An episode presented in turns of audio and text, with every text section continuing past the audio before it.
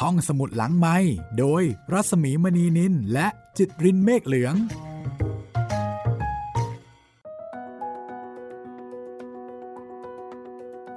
สวัสดีค่ะ ยินดีต้อนรับคุณผู้ฟังทุกท่านเข้าสู่ห้องสมุดหลังใหม่นะคะ สวัสดีคุณจิตริน สวัสดีครับพี่หมีครับ วันนี้เจอเจอกัน EP 9 จะไปโรงหนังบ้านแหลม แล้วก็ไม่ได้ไปโรงหนังบ้านแหลมเฉยๆนะคะจะไปเจอกับ เจ้าที่ในโรงหนังบ้านแหลม ปล่อยให้ลุ้นกันนะคะว่า ตกลงเจ้าที่เนี่ย ผีหรือเปล่า หรือว่าเป็นคน ไม่แน่ใจนะคะลุงแจวจะหลอกคนอ่าน นั่นน่ะสิ แล้ววันนี้นะคะ เราอยู่กับแจวเจอผีค่ะ งานเขียนของสง่าอารัมพีนะคะ ศิลปินแห่งชาติ สาขาศิลปะการแสดงเพลงไทยสากลค่ะ ปีพุทธศักราช 2531 จัดพิมพ์โดยสำนักพิมพ์บ้านบูรพาพิมพ์ครั้งที่ 7 ค่ะ แล้ววันนี้นะคะเจอเจอกันก็ตอนที่ 9 แล้วกำลังสนุกทีเดียวนะคะ เราจะไปบ้านแหลมกันค่ะ เอที่ผ่านมาเราไปผจญภัยในโรงหนังบ้างไหมยังไม่มีครับ มีแต่ กึ่งกึ่งโรงหนังเป็นโรงละคร เป็นเฉลิมไทยเฉลิมกรุงอะไรพวกนี้ครับ แต่อันนี้เป็นโรงหนังประมาณว่าเป็นโรงหนังตามต่างจังหวัดนะคะครับ เราน่าจะได้เห็นการฉายหนังในสมัยก่อนด้วยนะอืมว่าคนฉายหนังในสมัยก่อนเนี่ย ในสมัยที่มันยังเป็นฟิล์มอยู่อะเขาทำกันยังไง ก็ไม่ได้ง่ายเหมือนอย่างในปัจจุบันนะคะครับที่ คิดจะดูหนังแต่ละทีก็เปิดมือถือ แล้วก็ดาวน์โหลดติ๊บติ๊บติ๊บติ๊บหรือไม่ต้องดาวน์โหลดหรอกตอนเนี้ยก็ดูเน็ตฟงเน็ตฟลิกซ์อะไรไปแป๊บเดียวก็ได้ดูแล้วใช่ไหมใช่ แต่สมัยก่อนไม่ใช่เลยนะคะ ถ้าอย่างนั้นเดี๋ยวเราจะไปเจอเจอกับเจ้าที่ในโรงหนังบ้านแหลมด้วยกันค่ะ ไปเมื่อปีพศ 2473 ไปเลยค่ะ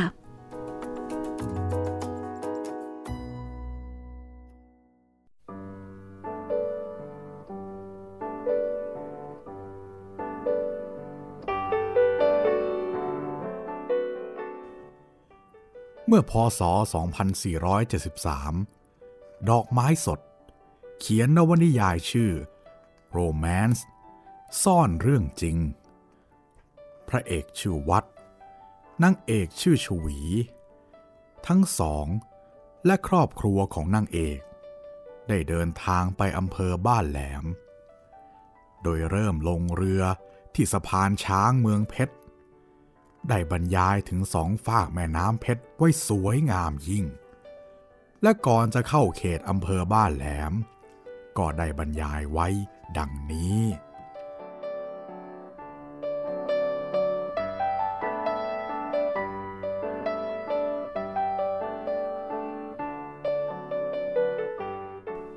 แทนต้นมะพร้าวที่ขึ้นอยู่ริมฝั่ง และต้นไทรที่มีรากห้อยระยะลงมาระน้ำ กลายเป็นทุ่งราบเตียนโล่ง แม่น้ำตอนนี้กว้างกว่าตอนใด ๆ ที่ผ่านมาแล้ว ทั้งอากาศก็ผิดแปลกไปจากเดิม ที่นี่ ชาวเมืองเขาเรียกว่าเวิงคุ้ง หรือลำน้ำคดอ้อม รอบไปตามพื้นดินที่ยื่นแหลมออกมา ตอนนี้ทั้งสองฝั่งปราศจากบ้านเรือน พื้นที่เป็นนากว้างใหญ่และสุดสายตา หันหน้ากลับแลไป ดูบนฝั่ง จะเห็นทิวเขาในเมืองลิบๆประกอบกับลมที่พัดกระโชกมาโดยแรง แต่ทว่า เป็นลมที่เบาๆ และโปร่งมาก จะรู้สึกดังกับแม่น้ำตอนนี้เป็นทะเล เมื่อล่วงพ้นเวิ้งคุ้งไปแล้ว จึงเห็นโรงนาปลูกอยู่โดดเดี่ยว บุตรหลาน แห่งเจ้าของโรงนา เนื้อตัวมอมแมม นั่งอยู่ชายตลิ่ง เฝ้าควาย ซึ่งกำลังแช่น้ำอยู่ บนหลังเจ้าควายตัวนั้น เจ้านกยางตัวขาวสะอาด เท้ายาวปากยาว ยื่นจับอยู่อย่างสบายใจ ส่วนตาก็จ้องจับอยู่ในน้ำคอยเฉี่ยวปลาที่ว่ายวนมาใกล้ ควายบางตัวขึ้นจากน้ำแล้วยืนเล็มหญ้าอยู่บนตลิ่ง เจ้านกเอี้ยง ก็ถือเอาหลังอันใหญ่ของควายเป็นที่อาศัยแทนกิ่งไม้ กระโดดโลดเต้นบนหลังคาตามอำเภอใจ ต่อจากทุ่งราบไป กลายเป็นดงจากทั้งสองฝั่ง ครั้นแล้วก็ปรากฏเป็นหมู่บ้านให้เห็น ความมั่งคั่งของชาวบ้านแหลม ซึ่งเป็นตำบลชายทะเล บ้านใดมีราวอวนใหญ่ที่หน้าบ้าน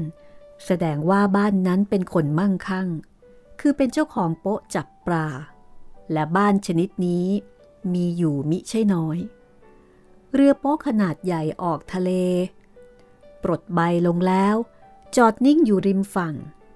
บางลำกำลังแล่น คนแจวเต็มลำ ท่าทางขมักเขม้นแข็งแรง เขาเหล่านั้นลักษณะผิดกับชาวเมืองเพชรเป็นอันมาก ผมแดง ผิวแดง ตาเล็ก เขาเป็นชาวทะเลอยู่กับน้ำเค็ม แต่แววตาและสีหน้าช่างไม่มีแววเค็มเสียเลย ส่วนคนในเมืองนั้น เขาหน้าคมคาย ทั้งคมทั้งหวาน สมกับที่เป็นชาวเมืองเจ้าของน้ำตาล อากาศตอนใกล้ทะเลนี้ กลับหาเหมือนอากาศที่เวิงคุงไหมกลิ่นเปลือกหอย ที่ทิ้งอยู่เป็นกองพเนินระคนกับกลิ่นโครนออกฟุ้งตลบ เหยี่ยวตัวสีน้ำตาล ก้างปีกร่อนอยู่กลางอากาศ ท่วงทีเป็นสง่าผ่าเผย ครั้นได้ท่าก็ทลาลงต่ำ โชบปลาในน้ำโฉบแต่ละทีไม่มีพลาด คว้าได้เหยื่อไปเป็นพักษาหารได้ทุกคราว เรือยนต์ลำน้อย อยลากเรือมาดไปช้าๆ แล้วก็หยุดลงตรงท่าน้ำหน้าวัด ใกล้กับที่ว่าการอำเภอบ้านแหลม รวมเวลาที่สิ้นไปสองชั่วโมงพอดี คณะเที่ยว ต่างมีความยินดีที่บรรลุถึงที่หมาย จะได้เหยียดแข้งเหยียดขากันเสียที ปรึกษากันตกลงว่า จะถือเอาสารวัตรต้นสนนั้นเป็นที่พักชั่วคราว ขนสเสบียงขึ้นไว้บนศาลา ให้คนเรือเฝ้าไว้ แล้วก็พากันไปเที่ยวตลาดตำบลบ้านแหลม ผีเจ้าที่ในโรงหนังบ้านแหลม อยู่ในตลาดที่ชาวคณะนี้ขึ้นเที่ยว ท่านที่อ่านแจ๋วเจอผีมาตั้งแต่ต้น คงจะนึกถึงเรื่องผีให้คุณ ตอน วิญญาณสุนทรผู้แล้วนะครับ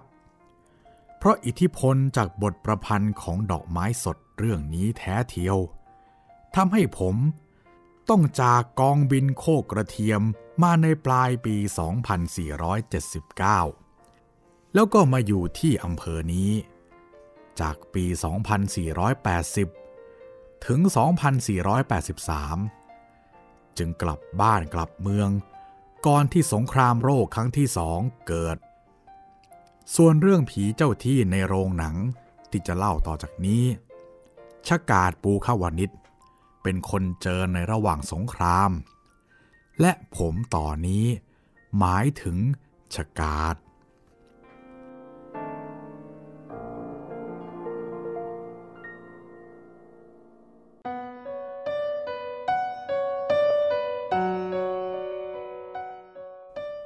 ผมรู้จักคุณหวน รัตนงามครั้งแรก ที่บ้านแหลมเพชรบุรี ที่นั่นมีโรงหนังเล็กๆ มานานแล้ว สงครามทำให้หนังขาดตลาด แต่เราก็ได้พยายามหาหนังมาฉายจนได้ โดยมีคุณตะ ผู้ร่วมก่อตั้งบริษัท บางกอกเอนเตอร์เทนเมนต์จำกัด หรือว่าทีวีช่องสามในขณะนี้ เป็นผู้จัดส่งให้ โดยพวกเราต้องมารับที่กรุงเทพ ตอนนั้น ผมกลับจากพระตะบองใหม่ ๆ ขณะนั้นพระตะบองมีโรงหนังของนิยมไทย ซึ่งคุณจิตตเสนชัยยาคำเป็นผู้จัดการอยู่ เราเอาหนังฝรั่ง จีน ญี่ปุ่น แขกไปภาคไทยอยู่ที่พระตะบองนาน เมื่อกลับมากรุงเทพ เพื่อนก็ชวนให้ไปเปิดเล่นกันที่วิกบ้านแหลมเถอะ โดยยกเครื่องฉายเครื่องไฟไปเอง คิดว่าพอจะเลี้ยงตัวกันได้ กลุ่มของพวกเราก็มีประดิษฐ์ น้อย นิยม ผม แล้วก็อาจารย์เล็ก ซึ่งเป็นเจ้าของเครื่องทำไฟเล็กๆ สมกับชื่อของอาจารย์ ที่เก่งทางแก้เครื่องยนต์ทำไฟ เครื่องขยายเสียงในยุคนั้น พี่กิมเป็นคนฉาย บ้านของคุณหวน อยู่ติดกับวิกบ้านแหลมเนี่ยแหละ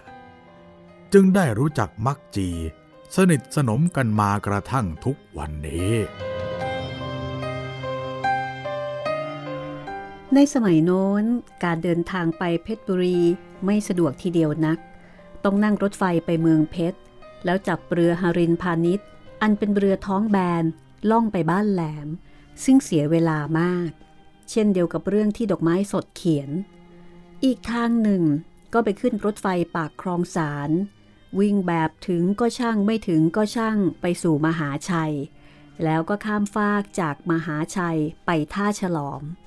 สถานีแรกที่นี่ชื่อว่าบ้านแหลม การขนของข้ามแม่น้ำท่าจีน ค่อนข้างทุลักทุเล เพราะหนังสมัยโน้น 35 มม ทั้งนั้น เรื่องหนึ่งตกสิบม้วน คุณชกาดบอกว่าต้องขนไปครั้งละ 3-4 เรื่อง เพื่อตุนเอาไว้ฉาย คราวคราวหนึ่งก็ 30ถึง40 ม้วน จึงข้ามน้ำข้ามท่าค่อนข้างยุ่งยาก ครั้งหนึ่ง คุณชกาดเล่าว่า เขาเคยทำตกน้ำเสียหลายม้วน กว่าจะงมขึ้นมาได้ก็ต้องจ้างเขา แล้วเอาคลี่ออกตากตรงสถานีบ้านแหลมท่าฉลอมนั่นเอง เหตุที่ตกก็เพราะพอเรือเทียบท่า ผู้โดยสารต่างก็ชิงกันลงจากเรือ เพื่อรีบไปขึ้นรถและหาที่นั่ง คุณชกาดลงจากเรือขนกระป๋องหนังมากองไว้ที่โป๊ะ แต่พอคนมากเข้า โป๊ะมันก็เอียง กระป๋องหนังที่ตั้งไว้ มันก็โค่นลงน้ำคุณตะเล่นงานคุณชกาดเสียแทบแย่ รถไฟสายแม่กลองตอนนั้น ก็เหลือกำลังจริง ๆ ฝนตกหนัก ๆ พอไม่แล่นเสียเฉยๆ หัวรถจักรนั้นวิ่งเต็มสตรีม แต่ล้อขบวนไม่เคลื่อน เพราะว่าความลื่น แต่เดี๋ยวนี้การรถไฟแก้ไขเรียบร้อย รถวิ่งได้รวดเร็วดีมาก เมื่อรถไฟจากท่าฉลอมถึงแม่กรองก็ต้องขนลงเรือ แต่ไม่ใช่เรือข้ามแม่น้ำแม่กรอง เป็นเรือโดยสารเฉพาะจากแม่กรองไปอำเภอบ้านแหลม เพชรบุรี เรือหรินพาณิชย์ของเท่าแก่เสียงหรินสุดนั่นแหละ เรือออกจากท่าก็วิ่งดิ่งไปปากอ่าวแม่กรอง ตรงดิ่งไปบ้านแหลม โดยผ่านอ่าวบางตะบูน น้ำในบ้านบางตะบูนเป็นน้ำเค็มกร่อยๆ มีไอ้เข้ตีนเป็ดแยะ เขาว่า เป็นไอ้เข้ ของเจ้าพ่อวัดเขาตะเคราซึ่งเจ้าพ่อองค์นี้เป็นพี่น้อง เป็นพระลอยน้ำเช่นเดียวกับที่ลอยไปอยู่ที่วัดบ้านแหลมแม่กรอง และวัดโสธรแม่น้ำบางปะกงนั่นแหละ สมัยนั้นก็วิ่งตัดอ่าวอยู่ในทะเลชั่วโมงกว่า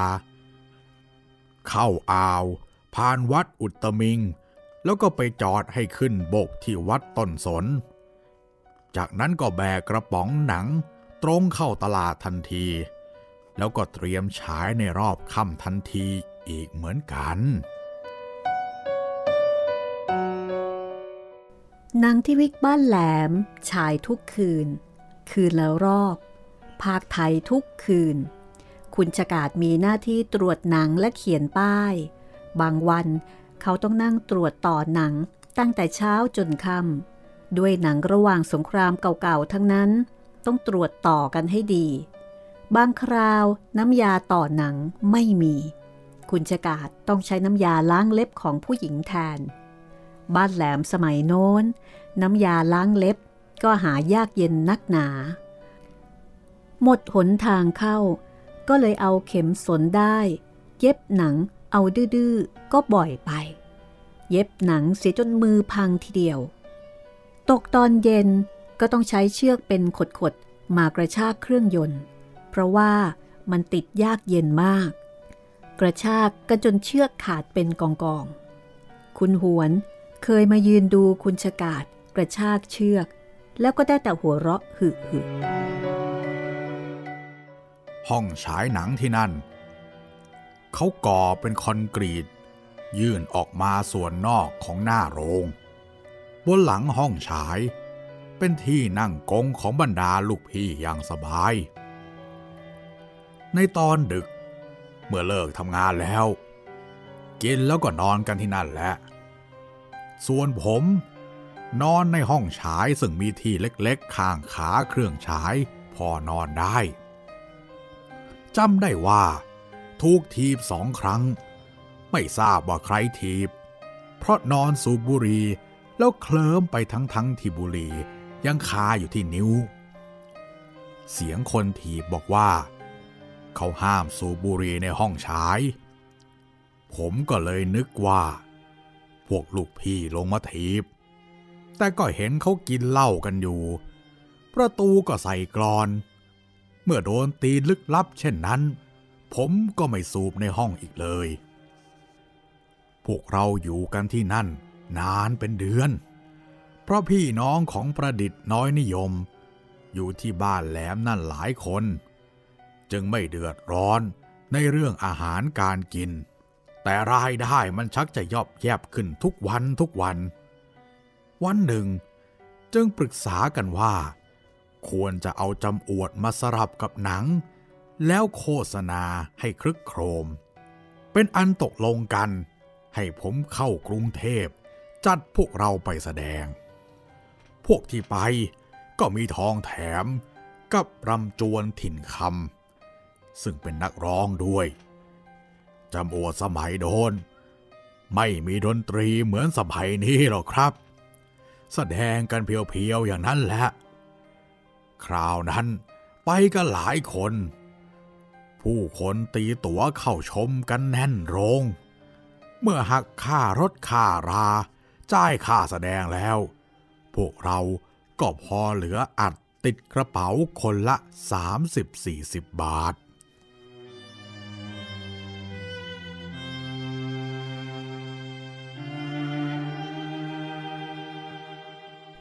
คืนนั้น พวกจำอวด นอนกันหน้าเวทีที่แสดง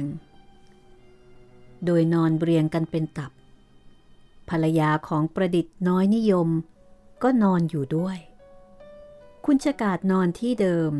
คือห้องฉายนอกโรง ส่วนบนหลังคาห้องฉาย ก็ลูกพี่ของคุณชกาดนอน ดึกมากแล้ว เสียงโวยวาย เสียงโครมครามวิ่งแข่งกัน ออกมานอกโรงเป็นแถว ทุกคนตื่นกันหมด ได้ความว่าโดนดีที่หน้าเวที ทั้งที่ตามปกติ ไม่เคยมีใครนอนเลย ภรรยาของประดิษฐ์เล่าให้ฟังว่า ขณะที่นอนอยู่สุดปลายแถวนั้น เธอกำลังนอนตะแคงให้นมลูกอยู่ ปรากฏว่า มองเห็นใครคนหนึ่ง แต่งกายคล้ายคนแสดงนิ้ว เดินลากเกี้ยออกมาทางหลังเวที แล้วลงกระไดข้างเวทีลงไป ขณะนั้น ไฟตะเกียงก็ขมุกขมัว จึงไม่ทันสังเกตเห็นว่าเป็นใครคนไหนที่อุตลิแต่งเสียโก้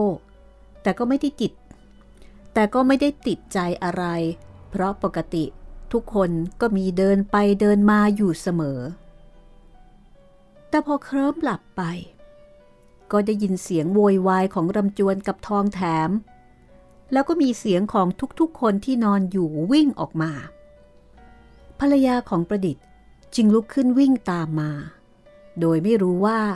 มันเป็นเรื่องอะไรกัน มีสิวโอยไม่มีจะวิ่งหรอ แล้วกันเฮ้ยทองแถมตอบกระหืดกระหอบ ในขณะที่รำจวนรีบพูดต่อ โอ้ย ฉันก็เกือบช็อกส้นตีนอันเบอร์เรอเหยียบลงมาบนพวกเราทั้งหมด เว้นพี่เพิงคนเดียว ชาวบ้านแถวนั้นที่ได้ยินเสียงเอะอะ ก็ได้ออกมาสมทบด้วย แต่เมื่อออกมา ชาวบ้านก็ร้องอ๋อ แล้วบอกเป็นเสียงเดียวกันว่า เจ้าที่ที่นี่แรง จะหลับจะนอนควรจะบอกกล่าวให้รู้ซะก่อน นั่นเอง ผมจึงนึกออกว่า ที่ผมถูกเท้าลึกลับถีบนั่น เป็นเพราะเจ้าที่ในโรงหนังบ้านแหลมนี่เอง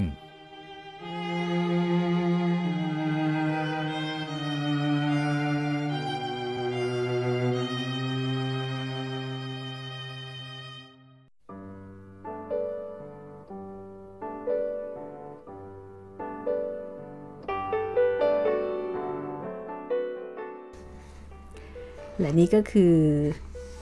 เจ้าที่ที่โรงหนังบ้านแหลมค่ะ ส่วนพี่เพิงที่คุณทองแถมพูดถึงก็หมายถึงเเมียของคุณประดิษฐ์นะคะ คนที่เจอเจอเป็นครั้งแรกตอนที่กำลังให้นมลูกอยู่นั่นแหละค่ะ เหมือนกับต้องบอกกล่าวผู้หลักผู้ใหญ่ก่อนนะคะครับจะมาทำท่าเสียมารยาทนี่ไม่ได้เลยนะคะโอ้โหแต่เขาสะกิดแรงมากเลยนะครับใช่เป็น เจ้าที่นะคะ หรืออาจจะเป็นผีในอีกระดับหนึ่งก็แล้วกันเนาะครับ เป็นผีที่มีที่อยู่เป็นหลักเป็นแหล่ง บางคนบอกว่าเฮ้ยไม่เชื่อ ไม่เชื่อเรื่องผี ก็บอกเขาว่าเออมาทำอะไร มาเมื่อไหร่อะไรประมาณนี้ก็ได้อ่าแต่ไม่เชื่อนะไม่เชื่อ ครับไม่เชื่ออืมแต่บอกแต่บอก เอาละค่ะ เดี๋ยวเราจะไปผีหลอกนักดนตรีกันนะคะ จากโรงหนัง มาหลอกนักดนตรีดีกว่า มาที่ไนท์คลับ โอ้โห ขนาดไนท์คลับยังมีผีเลยนะครับเนี่ย แต่จริงๆมันก็น่าจะมีนะ อืม ไนท์คลับก็เปิดบริการตอนกลางคืนใช่ไหมครับ ตอนกลางวันก็ไม่น่าจะเป็นเวลาทำการของผี เวลาทำการของผีก็น่าจะเป็นตอนกลางคืน แล้วคาเฟ่คาเฟ่ทำงานตอนกลางคืนน่ะมันคึกคักตลอดเวลา แล้วทำไมถึงมีผี มาทำงานตอนไหนเดาอันไม่นี้ถูกนึกไม่ออกเออเดาไม่ถูกอ่าเอาเป็นว่าลองมาฟัง ผีหลอกนักดนตรีค่ะ ในปี 2492 ค่ะ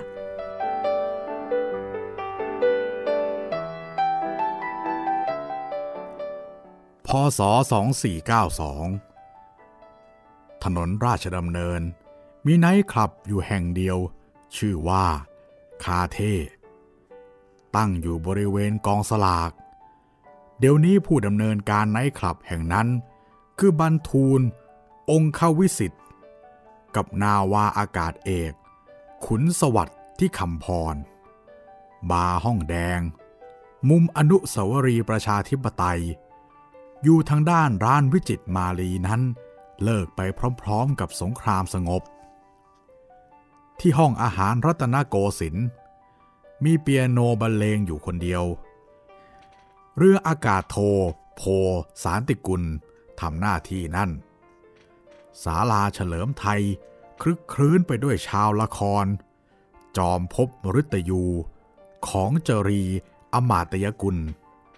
เข้าแสดงในปีนี้ ก่อนละครแสดงนำดนตรีสุนทราพรมาเบิกโรงเสียด้วย สุนทราพรร้องเพลงนวลปรางนางหมองหนแรกที่เฉลิมไทยนี่ ถนนเยาวราชก็มีบาร์ที่9ชั้น นักดนตรี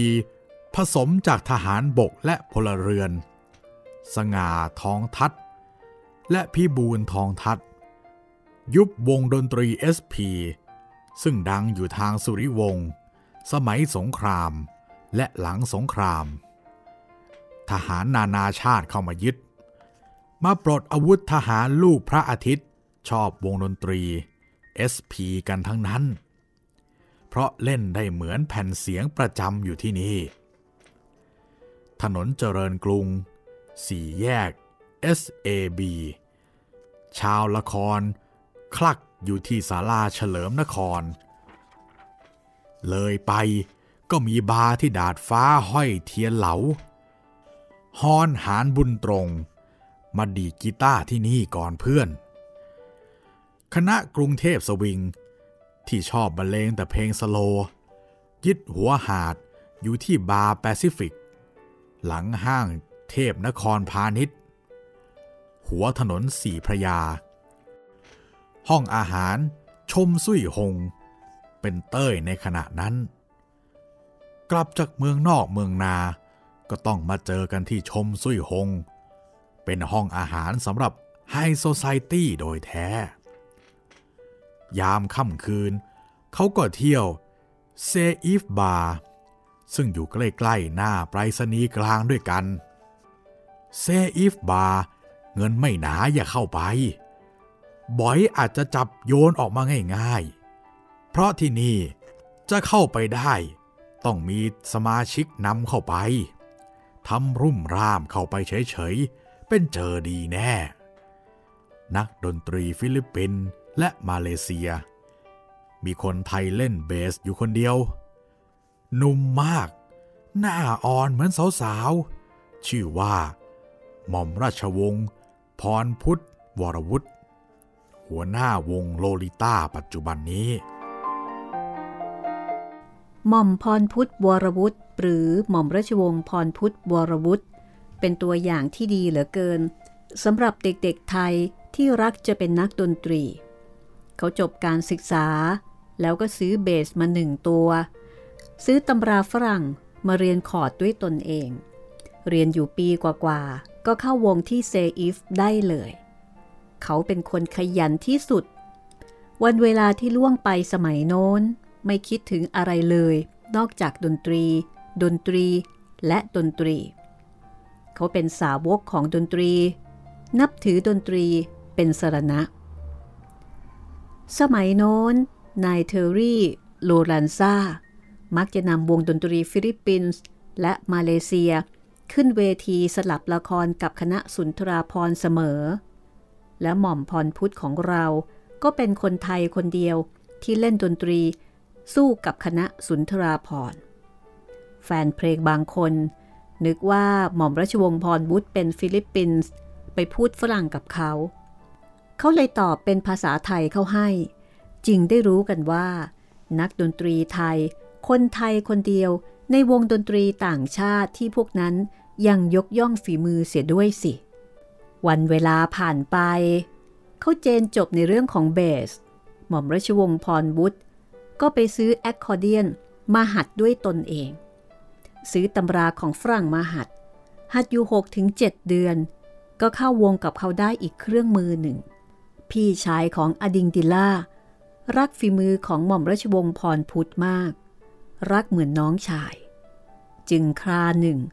เมื่อพี่ชายของอดิงได้สัญญาเล่นดนตรี 6 เดือน ที่ไนท์คลับ ในเมืองอิสตันบูล ประเทศตุรกีโน่น ก็ชวนหม่อมราชวงศ์พรพุทธไปด้วย ในหน้าที่เบส ซึ่งเขาก็ไปด้วยโดยดี เพราะได้มีโอกาสออกสู่โลกกว้าง จะได้เห็นวิธีเล่นดนตรีให้กว้างขวางออกไปมากๆ และที่เมืองอิสตันบูลนั่นเอง หลังจากเที่ยวเตรยามพักกลางวันในเมืองอิสตันบูลทั่วถึงแล้ว เกิดเบื่อขึ้นมา ว่างๆ ไม่รู้จะทำอะไร ก็เลยหันหน้าเข้าหาดนตรี คราวนี้ หัดเปียโนมันซะเลย แล้วก็สมใจ เล่นเปียโนได้เหมือนคนเปียโนทั้งหลาย วันเวลาล่วงมา กระทั่ง สุรพล พรทวีวัฒน์ซึ่งได้รับความสำเร็จในการดำเนินการให้บาร์พาราไดส์มีชื่อเสียงที่สุด ได้หันมาขยายห้องอาหารเทพรสถนนราชดำเนิน ให้เป็นไนท์คลับสำหรับคนกลางคืน ในนามว่าโลลิต้า ก็ชวนหม่อมพรพุทธ ให้มาจัดดนตรีแล้วก็เป็นหัวหน้าวงด้วย เขาก็รับหน้าที่นี้ไปอย่างดีมาห้าปีกว่าแล้ว คุมวงโลลิต้าทั้งกลางวันและกลางคืน สมัยที่ดนตรีอิเล็กโทนจากญี่ปุ่นเข้ามาเมืองไทยใหม่ๆ นักดนตรีอิเล็กโทนของญี่ปุ่น ก็มาบรรเลงให้คนไทยฟังทางโทรทัศน์ช่องสี่ เขาซึ่งสนใจดนตรีอยู่แล้ว ก็ไปชมการแสดงอยู่ในห้องโชว์หนึ่งด้วย มองมองไป ก็นึกในใจว่า เจ้าอิเล็กโทรนนี่ เราเห็นจะเล่นได้แน่ รู้วิธีแล้วหัดไม่ยาก ขณะที่กำลังนึกอยู่นั่น ก็ได้ยินใครคนหนึ่ง พูดลอยๆ เป็นคำพังเพยขึ้นมาว่า อิเล็กโทรนนี่ จะไม่มีนักดนตรีไทยหน้าไหนเล่นได้เหมือนญี่ปุ่นเลย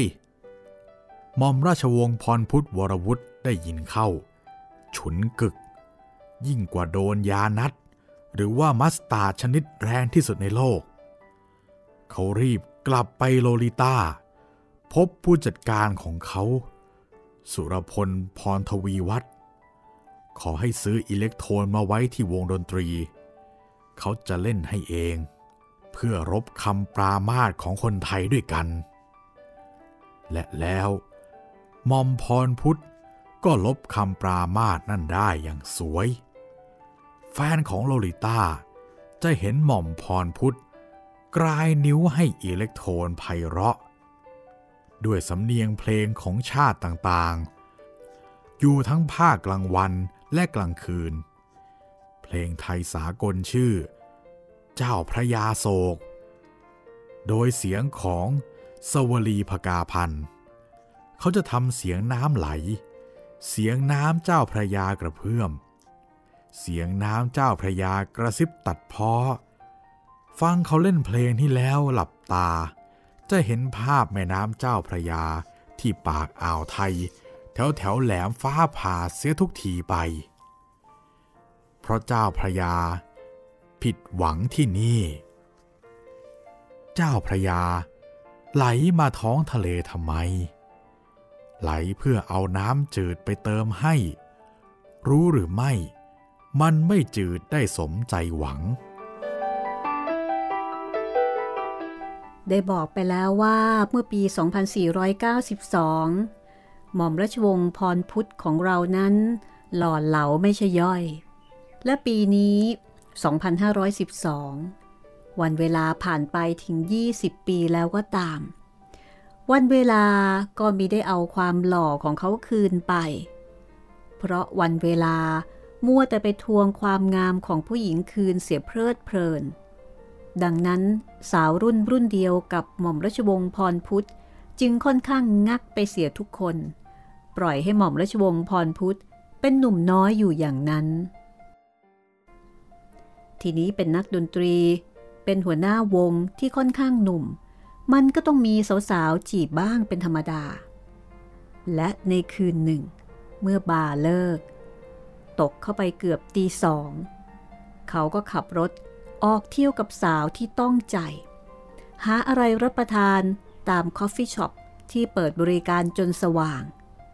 รับประทานของว่างเสร็จ เอาตีสามครึ่งเห็นจะได้ ก็เกิดตาสว่างขึ้นมาทั้งสองคน ตกลงกันว่า ขับรถเล่นดีกว่า อย่าหลับอย่านอนมาเลยคืนนี้ ราตรียังยาวนักยาวหนา ทั้งสองคนขับรถไปตามถนนพหลโยธิน ผ่านโทรทัศน์ช่องเจ็ดซึ่งกำลังพักผ่อน ย่านสะพานควาย ซึ่งไม่เห็นมีควายสักตัวเดียว ผ่านตลาดหมอชิด ซึ่งเด็กๆสมัยใหม่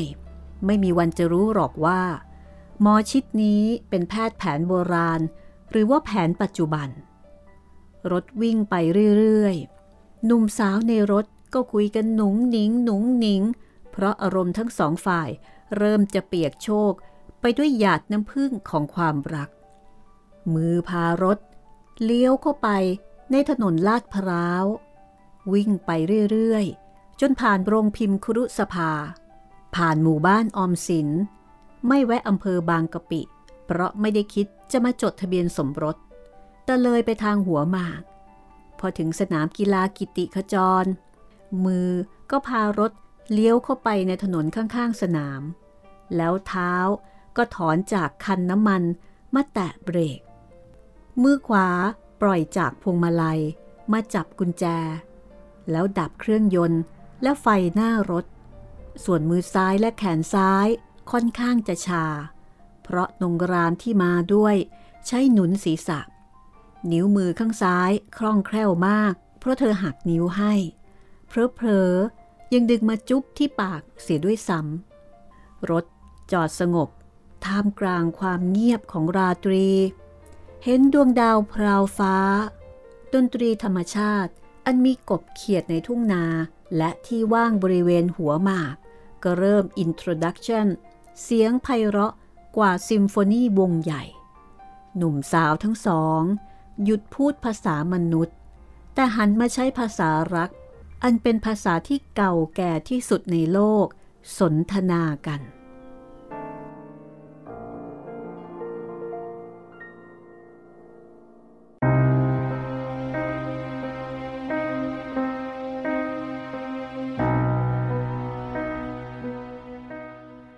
ขณะนั้นเอง ดนตรีธรรมชาติก็หยุด มีเสียงเพลงแอวลาว ลอยมาทางท้ายรถ ตอนแรกก็ดังแว่วๆ แล้วก็ใกล้เข้ามา ใกล้เข้ามา หนุ่มพรพุทธ เอี้ยวตัวหันหลังไปดู ก็ไม่เห็นมีอะไร แต่เสียงใกล้เข้ามาเรื่อยๆ แล้วก็มา แอลอยู่ใต้ท้องรถ ประเดี๋ยว เสียงแอลก็ให้ภาษาของความสุข ไม่นาน ภาษาของความทุกข์ก็เริ่มต้น สลับกันไปสลับกันมานงรามที่ไปด้วย ตัวสั่นเทากอดมอมพรพุทธแน่นมอมพรพุทธก็อ่อนเปลี่ยไปทั้งร่าง ไม่รู้จะแก้ไขอย่างไร เพราะความรู้สึกบอกกับตัวเองแล้วว่ากำลังถูกผีหลอกด้วยเสียงเพลง กายอ่อนเปลี่ยเหมือนถูกผีอำสาวข้างเคียงก็กอดรัดแน่น แล้วก็สะอื้นร่ำให้น้ำตานองหน้า เธอรู้ตัวเหมือนกันว่าถูกผีหลอกนั่ง อยู่ในรถเช่นนั้น รู้สึกว่ามันช้าอย่างแสนกับแสนกัน ดวงตาของคนทั้งสองเบิกโพลงไปทางหน้ารถ ก็เห็นดาวตกเสียอีก เกือบจะหมดลมหายใจอยู่แล้ว พอดีเสียงพระเคาะระฆังดังเงงงางลอยลมมา เสียงแอวลาว ก็หยุด ทั้งสอง เห็นเงาขาววูบจากท้องรถ ไปหาเสียงระฆัง หม่อมพรพุทธได้สติ จัดแจงสตาร์ทรถ ถอยหลังออกถนนใหญ่ วิ่งเข้าสู่ถนนเพชรบุรีตัดใหม่อย่างรวดเร็ว แล้วก็บ่นพึมพำไปตลอดทางว่า ผีบ้าอะไรก็ไม่รู้ ขัดขวางความสุขของมนุษย์ เรื่องผีหลอกนักดนตรีนี่ ท่านผู้ใดไม่เชื่อ เจอหน้าหม่อมพรพุทธวรวุฒิก็ถามเขาดูก็แล้วกัน ว่าจริงหรือไม่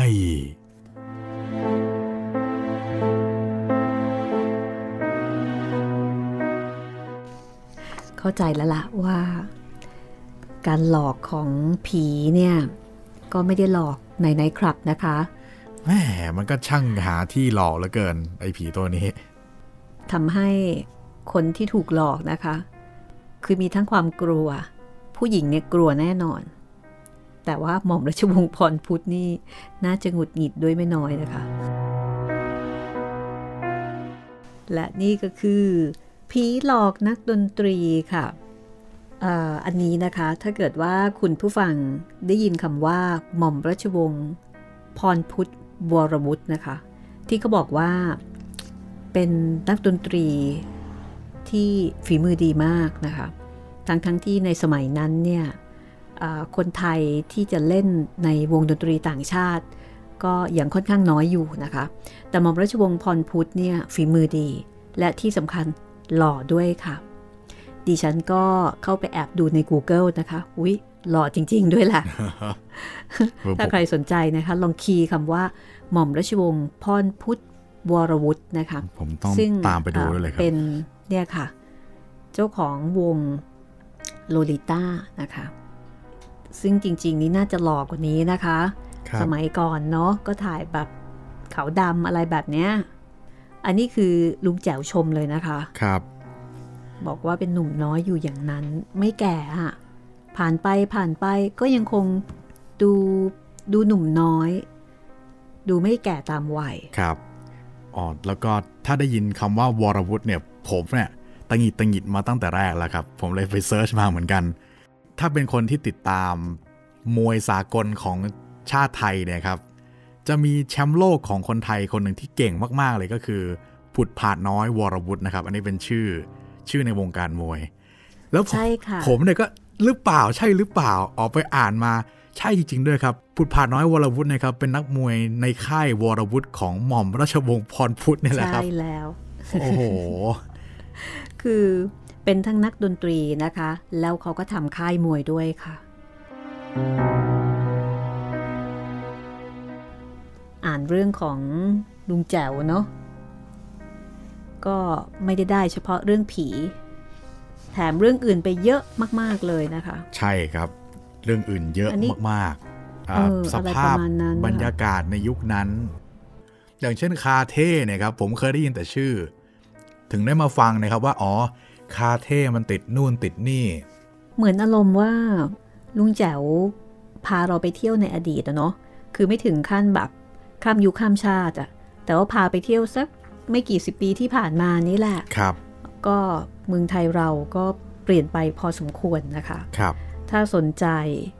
ก็ฟังห้องสมุดหลังไม้ของเราต่อค่ะ หรือถ้าจะอ่านก็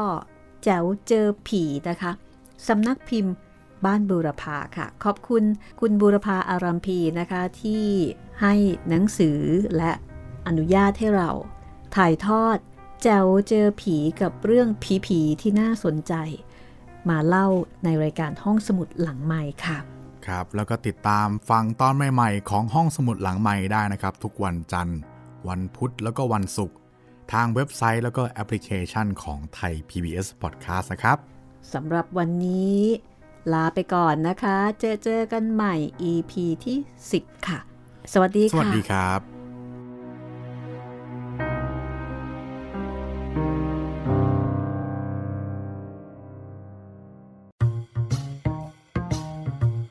ห้องสมุดหลังไม้โดยรัสมีมณีนินและจิตรินเมฆเหลือง